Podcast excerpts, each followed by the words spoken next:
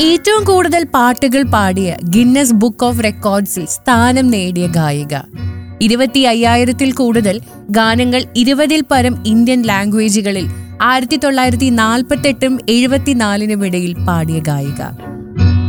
നിരവധി ഗാനങ്ങൾക്ക് music compose ചെയ്ത ഗായിക. ബംഗാളിൽ മാത്രം നൂറ്റി എൺപത്തഞ്ച് ഗാനങ്ങൾ. ഇതെല്ലാം ഒരിക്കൽ ശബ്ദം നല്ലതല്ല എന്ന് പറഞ്ഞ് പലരും അവസരങ്ങൾ നിഷേധിച്ച ഗായികയിൽ നിന്നുമാണ്.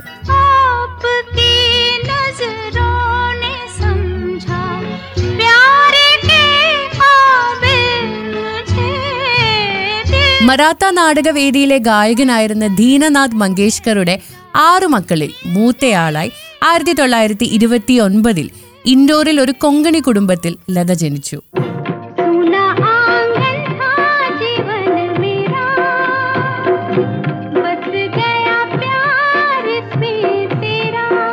ലതാ മങ്കേഷ്കറിന്റെ ആദ്യനാമം ഹേമ എന്നായിരുന്നു. പിന്നീട് ദീനനാഥിന്റെ ഭാവ്ബന്ധൻ എന്ന നാടകത്തിലെ കഥാപാത്രത്തിന്റെ പേരായ ലതിക എന്ന പേരുമായി ബന്ധപ്പെടുത്തി പേര് ലത എന്നാക്കി മാറ്റുകയാണ് ഉണ്ടായത്. ഈ ദമ്പതികളുടെ മൂത്ത പുത്രിയായിരുന്നു ലത. വൃദ്ധനാഥ് മങ്കേഷ്കർ ആശ ഭോസ്ലെ ഉമാ മങ്കേഷ്കർ മീന മങ്കേഷ്കർ എന്നിവരാണ് സഹോദരങ്ങൾ. ലതയ്ക്ക് പതിമൂന്ന് വയസ്സുള്ളപ്പോഴാണ് അച്ഛന്റെ മരണം. തുടർന്ന് തനിക്ക് താഴെയുള്ള നാല് സഹോദരങ്ങൾക്ക് വേണ്ടി ജീവിതം കെട്ടിപ്പടുക്കേണ്ട ചുമതല ലതയുടേതായി. ഒരുപക്ഷെ ജീവിതത്തിൽ ഉടനീളം അവർ പുലർത്തുന്ന കാർക്കശ്യം ആ കാലഘട്ടത്തിന്റെ കാഠിന്യങ്ങളിൽ നിന്ന് പിറവിയെടുത്തതാകണം. മറാഠി സിനിമയിൽ ലത പാടി തുടങ്ങുന്നത് പതിമൂന്നാം വയസ്സിലാണ്. പിന്നണി ഗാനരംഗത്ത് ചുവടുറപ്പിക്കും മുൻപ് ഏതാനും ഹിന്ദി മറാഠി ചിത്രങ്ങളിൽ അഭിനയിക്കുകയും ചെയ്തു. രണ്ടിടത്തും ഭാഗ്യം പരീക്ഷിച്ചെങ്കിലും സംഗീതമാണ് തന്റെ വഴിയെന്ന് പിന്നീട് തിരിച്ചറിയുകയുണ്ടായി.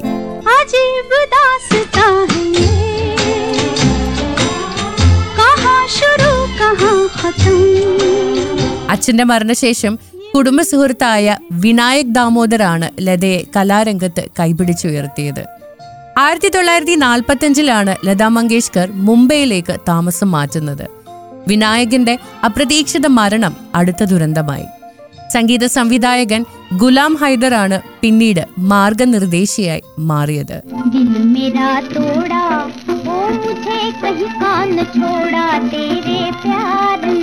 ലതയുടെ സ്വന്തം സ്വരത്തിലുള്ള ആലാപന ശൈലി ചലച്ചിത്ര സംഗീതത്തിൽ പുതിയ പരീക്ഷണങ്ങൾ നടത്താനും പുത്തൻ പ്രവണതകൾ രൂപപ്പെടുത്തിയെടുക്കാനും അന്നത്തെ സംഗീത സംവിധായകർക്ക് പ്രചോദനമായി.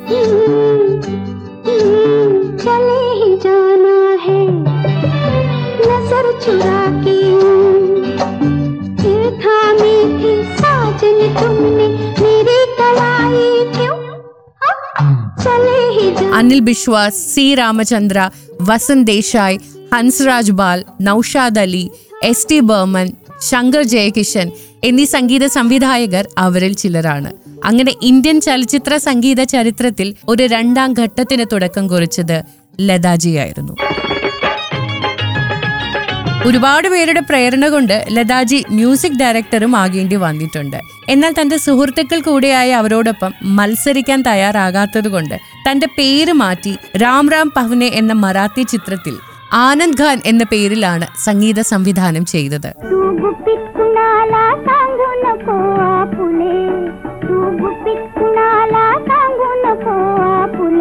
ആയിരത്തി തൊള്ളായിരത്തി അറുപത്തി ആറിൽ ഒരു അവാർഡ് ഫംഗ്ഷനിൽ ഈ ചിത്രം അവാർഡുകൾ വാരി കൂട്ടിയപ്പോൾ ബെസ്റ്റ് സിംഗറിന് ലതാജി അവാർഡ് വാങ്ങിയെങ്കിലും ബെസ്റ്റ് മ്യൂസിക് ഡയറക്ടറിന് ആനന്ദ് ഖാനിനെ സദസ്സിലേക്ക് വിളിച്ചപ്പോൾ ആരും പോകുന്നുണ്ടായിരുന്നില്ല.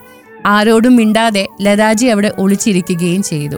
അതിനുശേഷമാണ് അവതാരക ആനന്ദ് ഖാൻ എന്ന് പറയുന്നത് നമ്മുടെ സ്വന്തം ലതാജിയാണെന്ന് പ്രഖ്യാപിച്ചത്. അതിനുശേഷം നിരവധി അവസരങ്ങളാണ് ലതാജിക്ക് മ്യൂസിക് കമ്പോസ് ചെയ്യാൻ വേണ്ടി ലഭിക്കുന്നത്. എന്നാൽ അതിൽ പകുതിയും ലതാജി നിരസിച്ചു. വ്യക്തിജീവിതത്തിൽ കടുംപിടുത്തക്കാരിയായിരുന്നു ലതാജി. പല ഗായകരുമായും സംഗീത സംവിധായകരുമായും അവർ അകന്നു നിന്നിട്ടുണ്ട്. അതും വർഷങ്ങളോളം. ഇതിലേറെ ചർച്ച ചെയ്യപ്പെട്ട പിണക്കങ്ങളിലൊന്ന് സംഗീത സംവിധായകൻ എസ് ടി ബർമനുമായിട്ടായിരുന്നു ബേമന്റെ സംഗീതത്തിന് ലതയുടെ സ്വരം അനുഭൂതി തീർക്കുന്ന കാലമായിരുന്നു അത്.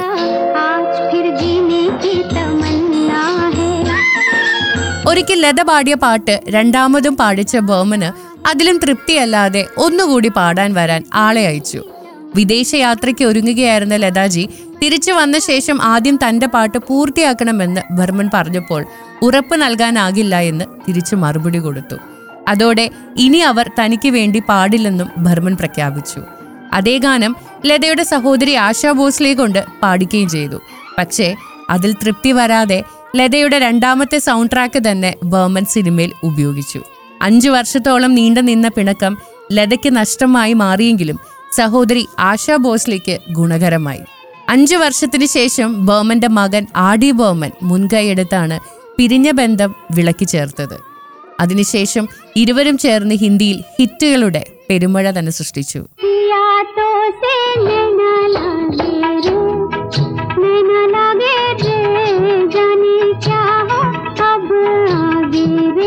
ലതാ മങ്കേഷ്കർ ആയിരുന്നു ഗായകർക്ക് പാടുന്നതിന് റോയൽറ്റി ലഭിക്കണമെന്ന് അവകാശം ആദ്യം ഉന്നയിക്കുന്നത്. എന്നാൽ ഇതിന്റെ പേരിലും ഒരു ചെറിയ പിണക്കം സംഭവിച്ചിട്ടുണ്ട്. സൗമ്യ വ്യക്തിത്വമായിരുന്ന ഗായകൻ മുഹമ്മദ് റാഫിയുമായുള്ള കലഹമാണ് ഇത്. റോയൽറ്റി വിഷയത്തിൽ പാടിക്കഴിഞ്ഞാൽ ഗായകർക്ക് പിന്നെ അതിൽ അവകാശമില്ലെന്നായിരുന്നു റാഫിയുടെ വാദം. റോയൽറ്റി വേണമെന്ന വാദത്തിൽ ലതയും ഉറച്ചു നിന്നു. എന്തായാലും ഇത് വ്യക്തിതലത്തിൽ എത്തിയതോടെ അന്നത്തെ ഹിന്ദി സിനിമാ ശാഖയിലെ ഏറ്റവും ഭാവസാന്ദ്രമായ യുഗ്മഗാന ജോഡികൾ വേർപിരിഞ്ഞു. നാല് വർഷത്തിനു ശേഷം ഒരു സംഗീത നിശയിൽ വീണ്ടും യുഗ്മഗാനം പാടി അവരൊന്നിച്ചു.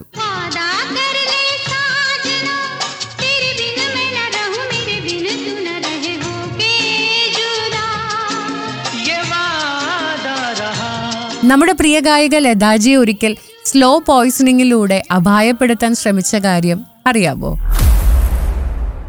ആയിരത്തി തൊള്ളായിരത്തി അറുപത്തി മൂന്നിലാണ് ഇത് നടക്കുന്നത്. ലതാജി തന്റെ കരിയറിൽ ഏറ്റവും തിരക്ക് പിടിച്ച് റെക്കോർഡുകൾ ചെയ്ത് നടക്കുന്ന കാലം. ഒരു ദിവസം തന്റെ ശരീരം തളരുന്നതായും നടക്കാൻ പറ്റാത്ത അത്രയും ക്ഷീണം വരുന്നതും കൊണ്ട് ഒരു ഡോക്ടറെ കാണാൻ പോയി. അന്നാണ് ഈ സത്യം ലതാജി തിരിച്ചറിയുന്നത്. തന്റെ ഭക്ഷണത്തിൽ ആരോ വിഷം കലർത്തുന്നുണ്ടായിരുന്നു എന്നത്. ഇതിലൂടെ ലതാജിയുടെ ശബ്ദം നഷ്ടപ്പെട്ടു എന്നൊക്കെ ആ കാലത്ത് ആളുകൾ പറഞ്ഞു പരത്തിയിരുന്നെങ്കിലും അതൊന്നും സത്യമല്ലായിരുന്നു. മൂന്ന് മാസത്തോളം എടുത്തു ലതാജി ഇതിൽ നിന്ന് റിക്കവർ ചെയ്ത് വരാൻ. അസുഖം ഭേദമായി തിരിച്ചു വന്നപ്പോൾ ആദ്യമായി പാടിപ്പിച്ചത് മ്യൂസിക് ഡയറക്ടർ ഹേമന്ത് കുമാർ ആയിരുന്നു കേൾക്കണ്ടേ ആ ഗാനം?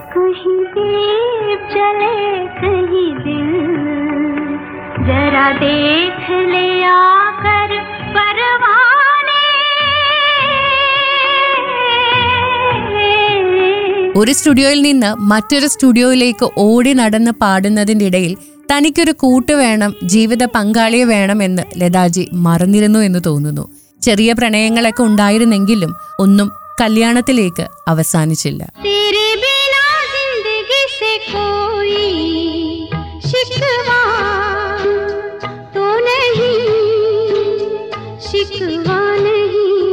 ലതാജിയും ആശാ ഭോസ്ലെ അടക്കമുള്ള മറ്റ് സഹോദരങ്ങളുടെ കുടുംബങ്ങളും മുംബൈ പെഡോ റോഡിലുള്ള സമുച്ചയത്തിലെ വിവിധ ഫ്ളാറ്റുകളിലാണ് ഇന്നും താമസം.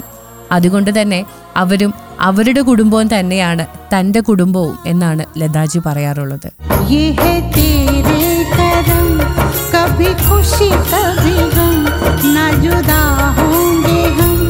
കഭി ഖുഷി കഭി ഗം എനിക്ക് തോന്നുന്നു ലോകത്തിൽ തന്നെ ലിറിക്സ് കണ്ടതിന് ശേഷം മാത്രമേ പാടുള്ളൂ എന്ന ഡിസിഷൻ എടുത്ത ഒരേ ഒരു ഗായിക ലതാജിയാണെന്ന് തോന്നുന്നു. വരികൾക്കിടയിൽ ദ്വയാർത്ഥങ്ങളോ മോശമായ പദങ്ങളോ ഉണ്ടെങ്കിൽ ലതാജി അത് മാറ്റാൻ ഗാനരചയിതാക്കളോട് ആവശ്യപ്പെടുമായിരുന്നു.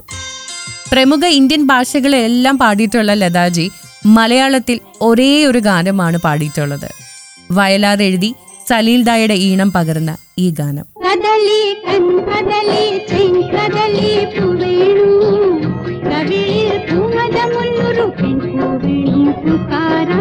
സജീവ സംഗീത ലോകത്ത് നിന്ന് ലതാജി പിന്മാറിയിട്ട് വർഷങ്ങളായി. ഇതുവരെ പാടിക്കഴിഞ്ഞതിനപ്പുറം എന്തെങ്കിലും ആകർഷകമായി തോന്നിയാൽ മാത്രമേ മൈക്കിന്നും ലതാജി കയ്യിലെടുക്കാറുള്ളൂ. വീട്ടിലിരുന്ന് സംഗീതം ആസ്വദിക്കും ടി വിയിൽ ക്രിക്കറ്റ് കാണും പാട്ട് കഴിഞ്ഞാൽ പ്രിയപ്പെട്ട കാര്യങ്ങളിലൊന്ന് ക്രിക്കറ്റും ഫോട്ടോഗ്രാഫിയുമാണ്. ലോകത്തെ ഏറ്റവും കൂടുതൽ ആരാധകരുള്ള രണ്ട് വ്യക്തികളുടെ പ്രിയ ഗായിക കൂടിയാണ് ലതാജി. ഒന്ന് സച്ചിൻ ടെണ്ടുൽക്കറും മറ്റൊന്ന് എ ആർ റഹ്മാനും.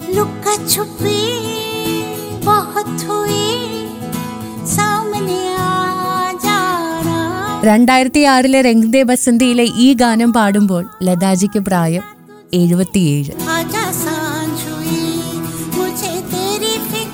ആയിരത്തി തൊള്ളായിരത്തി നാൽപ്പതുകളുടെ അവസാനത്തോടെ തുടങ്ങിയ ഈ സംഗീത യാത്രയിൽ കൂടുതലും മറാഠിയിലും ബംഗാളിലും ഹിന്ദിയിലുമാണ് പാടിയതെങ്കിലും ഭാഷയുടെ അതിർവരമ്പുകളില്ലാതെ ഒരേപോലെ നമ്മൾ സ്നേഹിക്കുകയും ആദരിക്കുകയും ചെയ്യുന്ന ഗായികയാണ് ഭാരതീയ സംഗീതത്തിന്റെ വാനമ്പാടി ലതാ മങ്കേഷ്കർ.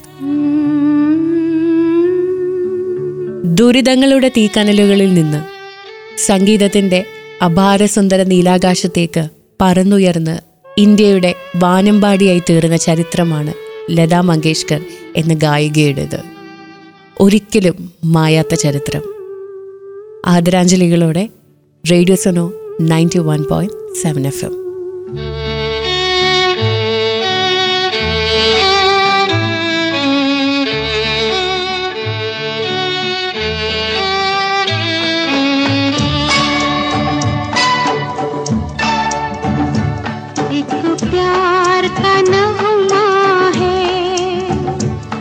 मौजों की रवानी है।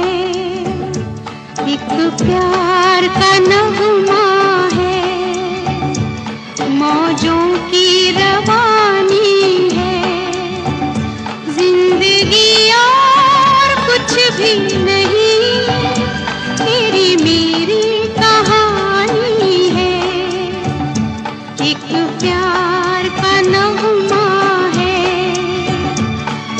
मौजों की रवानी है। ज़िंदगी कुछ भी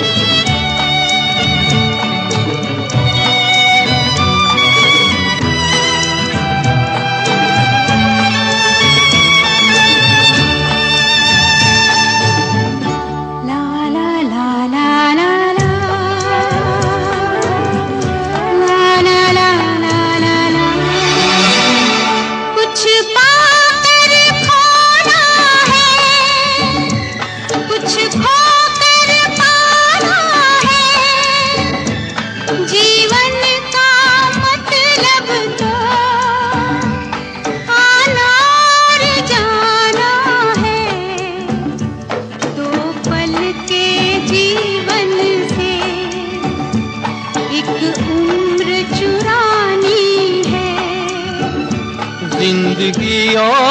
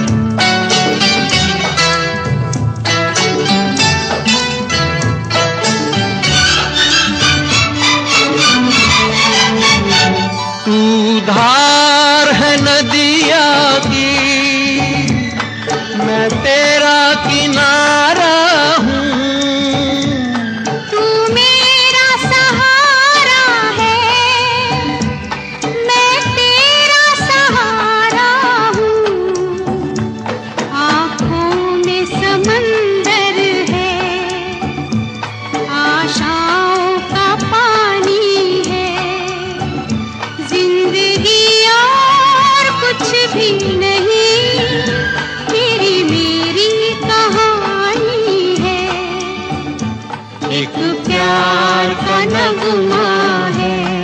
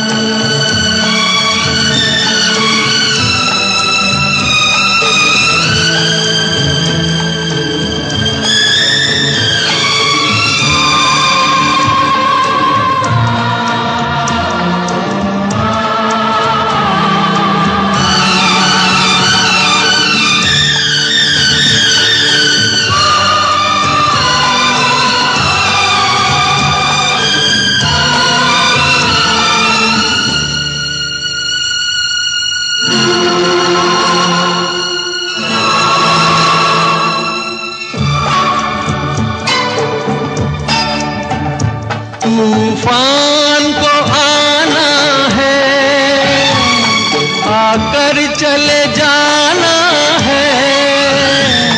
बादल है ये कुछ पल का। छाकर ढल जाना है। परछाइयाँ रह जाती। रह जाती निशानी है। ज़िंदगी और कुछ भी नहीं। तेरी मेरी कहानी है। एक प्यार का नगमा है। मौजों की रवानी है। ज़िंदगी और कुछ भी नहीं, तेरी मेरी कहानी है। एक प्यार का नगमा